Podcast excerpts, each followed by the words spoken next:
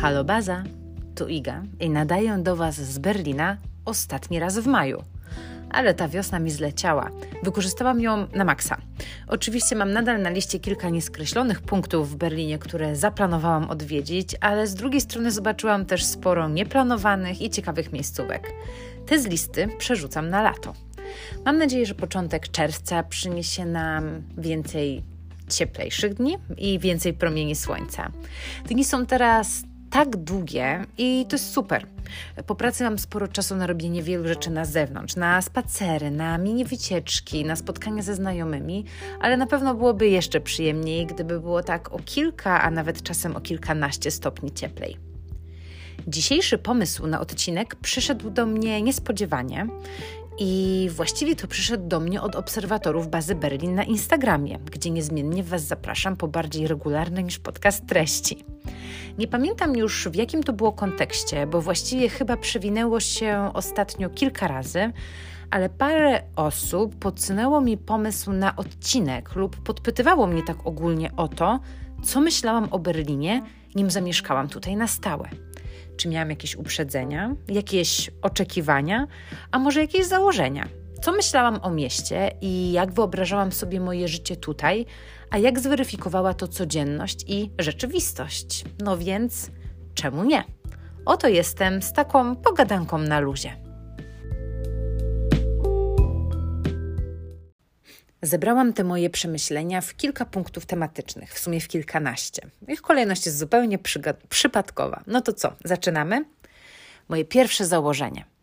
Kiedy przeprowadzę się do Berlina, w rok nauczę się języka niemieckiego do poziomu zaawansowanego. No, kilka sekund niezręcznej ciszy by się tutaj przydało. Tematowi nauki języka niemieckiego poświęcę kiedyś może osobny odcinek, nie wchodząc już w szczegóły i nie rozważając teraz, czy ten język niemiecki jest w Berlinie bardzo potrzebny, czy nie, nie nauczyłam się. Podjęłam próby, zajęcia prywatne, zajęcia grupowe. Miałam nawet super nauczycielkę, Tante Brunhilde, której profil na Instagramie polecam Wam w opisie tego odcinka i obiecuję sobie i jej, że do niej jeszcze wrócę. Trochę przez brak motywacji, trochę przez tysiące innych pomysłów i teraz ten podcast, które zawsze były ważniejsze, nie osiągnęłam tego poziomu językowego, który założyłam. Przekładam to swoje postanowienie na jesień i obiecuję sobie, że tym razem to już na pewno cisnę. Może jak mówię to teraz na głos do Was, do tylu moich słuchaczy, to poczuję się trochę zobligowana. To nie jest tak, że ja po niemiecku nie mówię. Ja zadzwonię, ja zrobię zakupy, dogadam się u lekarza, spróbuję się zapisać nawet na listę na szczepionkę, załatwię to, co trzeba, przeczytam sobie jakiś opis w muzeum. Jednak nie jest to ten płynny język i nie przychodzi mi to z lekkością, o której marzę. W Berlinie na każdym kroku słyszę angielski i w ogóle różne języki i po prostu nie jestem otoczona taką ilością i takimi osobami, gdzie ten język niemiecki jest mi aż tak potrzebny. Po prostu nie odczuwam na co dzień potrzeby mówienia w języku niemieckim, ale chciałabym to zmienić. I myślę też, że pandemia trochę wpłynęła na to, że się nie uczę tego języka niemieckiego tak bardzo, jakbym chciała. Na początku miałam więcej czasu i też motywację, żeby uczyć się, wziąć dodatkowe zajęcia z niemieckiego. Jednak przez pandemię mam mniejsze możliwości takiego kontaktu z tym językiem na co dzień. No ale mam nadzieję, że to się zmieni i postanawiam sobie samej poprawę. Po drugie, to w sumie już trochę zaczęłam na ten temat. Wiedziałam, że Berlin jest takim kosmopolitycznym miastem i że wiele tu obcokrajowców, ale nie spodziewałam się, że aż tyle jest tutaj Polaków i że codziennie będę słyszeć język polski na ulicy, w sklepie, w metrze, w kawiarni, no po prostu wszędzie. Nie spodziewałam się, że spotkam tak dużo interesujących Polek i Polaków, którzy zajmują się ciekawymi rzeczami i działają w Berlinie i że tyle tutaj polskich sklepów, stowarzyszeń, instytucji kulturalnych, wspólnot i czasem też takiego poczucia solidarności. Po trzecie, nie spodziewałam się, że Berlin tak mnie pochłonie i że jest tak różnorodny, interesujący, że tyle tu ciekawych miejsc do zwiedzania i do odwiedzania, których nigdy nie ma końca. I nie są to takie miejsca tylko najbardziej turystyczne i standardowe. Poza Alexanderplatz, Wyspą Muzeów, Murem Berlińskim, Bramą Brandenburską jest tu tyle do zwiedzania. Nie miałam o tym pojęcia. Ostatnio byłam z koleżanką, zresztą zapoznaną dzięki Bazie Berlin, na długim spacerze po wschodnim Berlinie i właśnie rozmawiałyśmy o tym zwiedzaniu i odkrywaniu miasta i doszłyśmy do wniosku, że im więcej zwiedzamy, chodzimy i odkrywamy, tym więcej mamy tych miejsc na liście. Paradoks. Ale wciąż pojawia się coś nowego. Słyszymy o ciekawej trasie spacerowej. Poznajemy historię jakiegoś budynku, obok którego przechodzimy codziennie i nawet nie zauważamy tego, że jest wyjątkowy. No i tak w tym Berlinie jest bez końca. Po czwarte, chyba największe zaskoczenie. Zieleń. Berlin jest jednym z najbardziej zielonych miast w Niemczech i w ogóle w których byłam. Niemieckie miasta zawsze kojarzyły mi się z drzewami i z zielenią, ale Berlin przechodzi sam siebie. Dopiero mieszkając tutaj zauważyłam, że w Polsce wcale nie ma tak wielu drzew. Uwielbiam tą majową, soczystą zieleń, te wielkie parki w mieście, te skwery, mini parczki na każdym rogu, tereny nad kanałami i nad rzeczkami.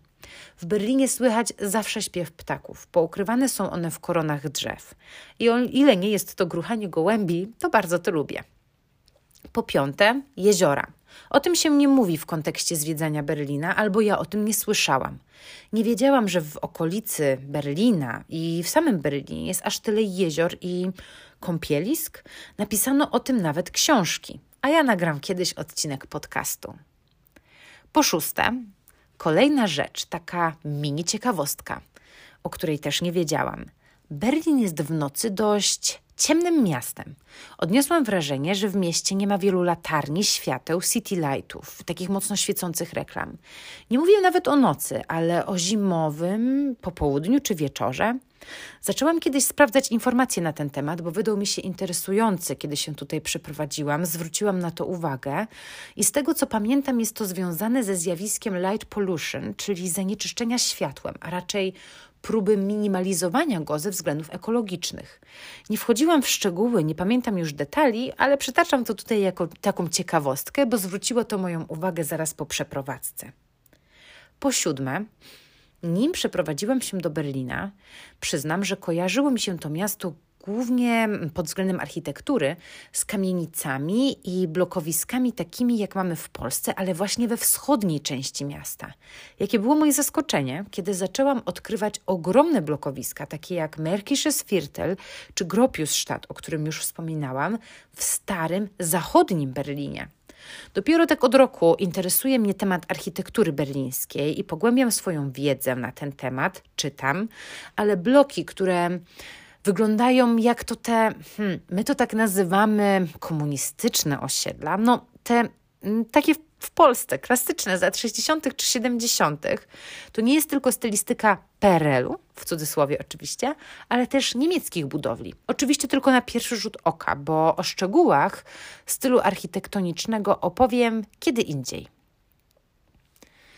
Ósmy punkt na mojej liście to, jak już jesteśmy przy tych blokach i kamienicach, to takie założenie, które zostało bardzo szybko zweryfikowane przez rzeczywistość i ja zostałam szybko sprowadzona do parteru. A raczej na piąte piętro kamienicy, ale w mieszkaniu współdzielonym ze współlokatorką. No ale od początku. Kiedy podjęłam decyzję o przeprowadzce, wyobrażałam sobie, że zacznę swoje wolne, cudowne, dorosłe życie w Berlinie, w kamienicy, w mieszkaniu dwupokojowym na mnie jedną, w modnej dzielnicy Prenzlauer Berg z balkonem, który urządzę jak z Pinteresta albo z Instagrama. Przeglądałam oferty i ceny na stronach internetowych i porównywałam je do moich zarobków i wiedziałam, że będzie mnie na to po prostu stać. No ale pieniądze to nie wszystko. Dostałam mieszkanie marzeń, dostać mieszkanie marzeń, a nawet nie marzeń, po prostu znaleźć mieszkanie w Berlinie to cud, temat rzeka, na językach bez przerwy, bo wciąż ktoś ze znajomych szuka, będzie szukać, znalazł albo marzy o znalezieniu własnego lepszego gniazdka na wynajem. Odcinek 3 Bazy Berlin to moja historia szukania mieszkania w Berlinie, pełna anegdotek, ciekawostek i przydatnych porad. Słuchaliście już? Jeśli nie, to zapraszam, bo tam rozszerzam ten temat i to moje jedno z największych zaskoczeń berlińskich. Kolejna rzecz, 9, która mnie zszokowała, zdziwiła, w sumie do dzisiaj mnie dziwi, wkurza, irytuje, sama już nie wiem co, to brak takiej możliwości płacenia kartą, zbliżeniowo telefonem, czy w ogóle w te nowe dla mnie normalne sposoby. Internetowe płatności i elektroniczne płatności chyba tutaj wciąż raczkują. I tak widzę rozwój tego tematu na przestrzeni ostatnich 3 lat, ale nadal, come on. Nie mogę się do tego przyzwyczaić. Wciąż zapominam, że warto mieć gotówkę w portfelu, żeby zapłacić za piwo, kawę, lody, śniadanie w knajpie.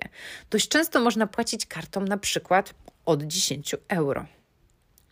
Punkt 10 na mojej liście założeń i zaskoczeń, też związany z pieniędzmi, to ceny. Przyznam, że zakładałam, że Berlin jest droższy. Chyba na podstawie wcześniejszych podróży czy wakacji po Europie. Albo wszystko w Polsce tak drożeje w zawrotnym tempie.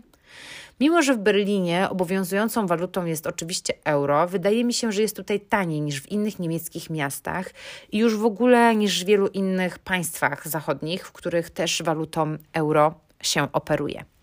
Zakupy spożywcze, czy takie artykuły gospodarstwa domowego, kosmetyki, knajpki czy kawiarnie, myślę, że ceny niewiele różnią się od takiego wyjścia na miasto czy zakupów na przykład w Poznaniu czy w Warszawie. Nie mówię tutaj o mieszkaniach czy o usługach, mam na myśli te ceny na takie codzienne wydatki i zakupy. Punkt 11 to kebab. W Berlinie pyszny kebab jest na każdym kroku. Tak myślałam i tak myślał mój chłopak, bo w sumie to on dołożył też swoje 3 grosze do tego mojego zbioru przemyśleń. No i trochę się zawiedliśmy. Jedząc czasem gdzieś na szybko, po drodze czy obok domu, trafialiśmy na takie gnioty, że szkoda gadać. Bolały nas brzuchy i było nam tylko niedobrze już po pierwszym gryzie. Niemcy, a szczególnie Berlin, kebabem stoją i można zjeść tutaj najlepsze tureckie jedzenie, które ja jadłam i no same pyszności, ale nie tak, że na każdym kroku, a tak często ludzie zakładają, że najlepsze kebaby to tylko w Berlinie, gdziekolwiek. Jeśli chcecie znać moje tipy, to posłuchajcie odcinka o kebabie, o jego historii, ciekawostkach i miejscach, które Wam polecam. Przetestowałam już kilka nowych miejscówek, ale opowiem o nich w odcinku poświęconym dzielnicy Wedding, pewnie już w czerwcu. Po 12. Tu takie założenie od mojego chłopaka, który jest Niemcem i też jego zaskoczenie. Wiele osób mieszkających w zachodnich Niemczech uważa i zakłada, że Berlin jest strasznie brzydki, hipsterski i brudny. Sporo znajomych po studiach w ogóle nie szuka tutaj pracy, zakładając, że całe miasto wygląda tak jak Warschauerstrasse, czyli miejsce o bardzo specyficznym klimacie w Berlinie. Mój chłopak, nim się tu przeprowadził, przyjeżdżał do mnie do Berlina bardzo często i szybko zmienił swoją opinię, chociaż jemu akurat ten zakładany klimat to nawet odpowiadał. Miasto jest bardzo różnorodne. Niektóre kąty, dzielnice, na przykład Charlottenburg, Zehlendorf, Grunewald to miejsca eleganckie, czyste, poukładane, zieleń, bogata oferta kulturalna i gastronomiczna, cały przekrój stylów i kontrasty sprawiają, że na pewno nie można się tu nudzić, a raczej można zasmakować tego, co się lubi, bądź sprawdzić to, co się lubi. Fakt. Berlin różni się od innych miast niemieckich, jest mniej konserwatywny, mniej tradycyjny, więcej tutaj różnorodności, różnych scen, różnego rodzaju kultury, różnych stylów. Jednak myślę, że jest wyjątkowy i każdy może odnaleźć tutaj coś dla siebie. Fakt. Zarobki w Berlinie Wschodnim, w Niemczech Wschodnich i w Berlinie są ogólnie rzecz biorąc niższe niż na przykład w Monachium czy w Stuttgarcie, no ale koszty życia też są niższe. Ja Berlina bym na Monachium nie zamieniła. Punkt 13. Bardzo, bardzo zaskoczyło mnie to, jak szybko przyzwyczajam się do dystansu i do odległości. Jak zmieniło się moje postrzeganie tego, kiedy na Google Maps widzę, że mam do jakiegoś miejsca 30 minut. W Poznaniu albo jeszcze wcześniej w Bydgoszczy wydawało mi się, że 30 minut oznacza, że jadę na drugi koniec świata. I no najchętniej rezygnowałam z takich miejsc. Knajpa 30 minut od drogi, no way. A teraz 30 minut to bardzo pomyślny wynik w Google Maps, kiedy sprawdzam, jak gdzieś dojechać. Miasto jest ogromne i bardzo, bardzo rozłożyste, ale świetnie skomunikowane. Metrem, tramwajami, kolejką S-Bahn, pełne ścieżek rowerowych. Standardowe 35 minut z miejsca na miejsce już mnie nie martwi. Czas spędzony w metrze traktuję jako okazję do czytania książki, zrobienia postu na Bazę Berlin na Instagram, przegadanie czegoś z chłopakiem, posłuchanie podcastu. Kiedy jest ciepło, wybieram często rower i cieszę się, że mogę się porozglądać i zobaczyć coś nowego. Nie wiem, jak odbierają te dystanse kierowcy samochodów, nie wypowiem się, bo nie należę do tej grupy, ale przyznam, że mnie naprawdę zaskoczyło to, jak szybko przyzwyczajam się do tej odległości i jak przestaje ona mnie uwierać. Punkt 14, czyli takie kolejne założenia, które miałam przed przeprowadzką, to, że odwiedzą mnie wszyscy moi znajomi, ukochani z Polski i że rodzina będzie mnie odwiedzać w Berlinie tak często. No i niestety nie sprawdziło się to tak, jak sobie zakładałam i tak bardzo, jakbym chciała, ale muszę przyznać, że nie sprawdziło się to też tak bardzo, jak moi znajomi by tego chcieli. Niestety przez tą całą pandemię, która trwa od grubo ponad roku, te wszystkie oczekiwania i marzenia zostały trochę zweryfikowane. No i prawda jest taka, że każdy z nas ma jakieś plany i jego życie cały czas się toczy. Każdy z nas planuje jakieś wakacje i kiedy zostały nam odebrane weekendy i tak dużo swobody w podróżowaniu, bardzo ciężko jest zaprosić te wszystkie osoby, które bym chciała i je ugościć. No i też czasami ciężko jest, żeby one znalazły czas i możliwości, żeby mnie odwiedzić.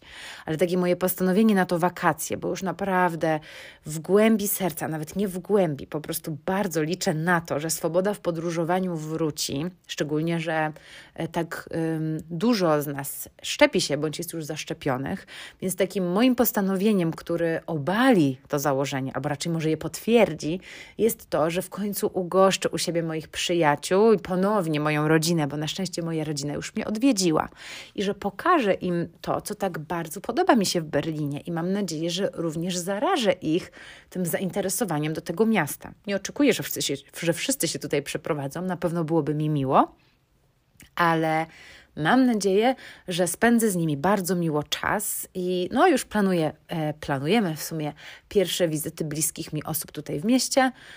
Czekamy jeszcze na taki większy luz w podróżowaniu.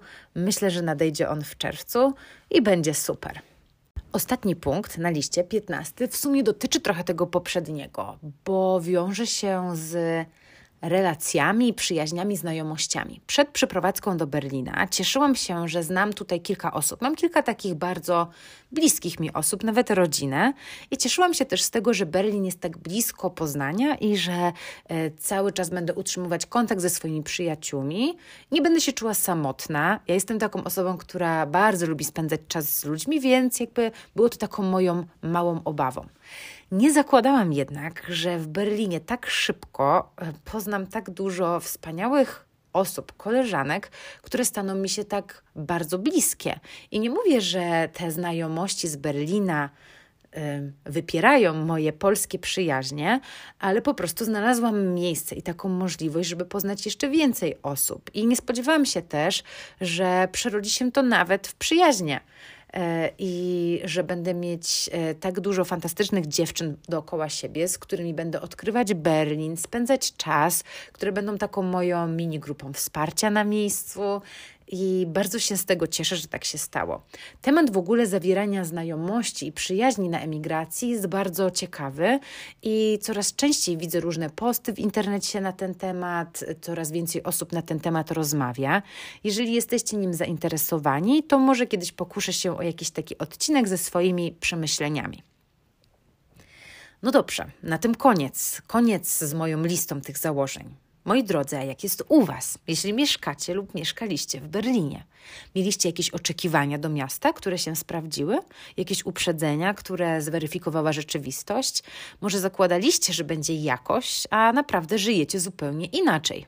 Jestem ciekawa Waszych opinii i jeśli macie ochotę się podzielić, to zapraszam, macie ochotę się nimi podzielić, to zapraszam Was na Instagram Baza Berlin pod postem promującym nowy odcinek podcastu lub wiadomości prywatnej. Do usłyszenia w czerwcu. Oczywiście, jeśli słuchacie Bazy Berlin regularnie, nagrywam raz na 2 tygodnie, to przyjęłam jako taki minimum. Mam jednak w głowie rozpisane i zaplanowane, a już nawet tak rozdrapane kilka odcinków podcastu, więc może jak się zbiorę, to nagram Wam niedługo coś bonusowego. Tematyka różna, od zaskakującej architektury, po pierwszy audioprzewodnik po dzielnicy Berlina, po kilka przyrodniczych polecajek. Mam nadzieję, jestem pewna, że będziecie zadowoleni, a teraz życzę Wam miłego dnia.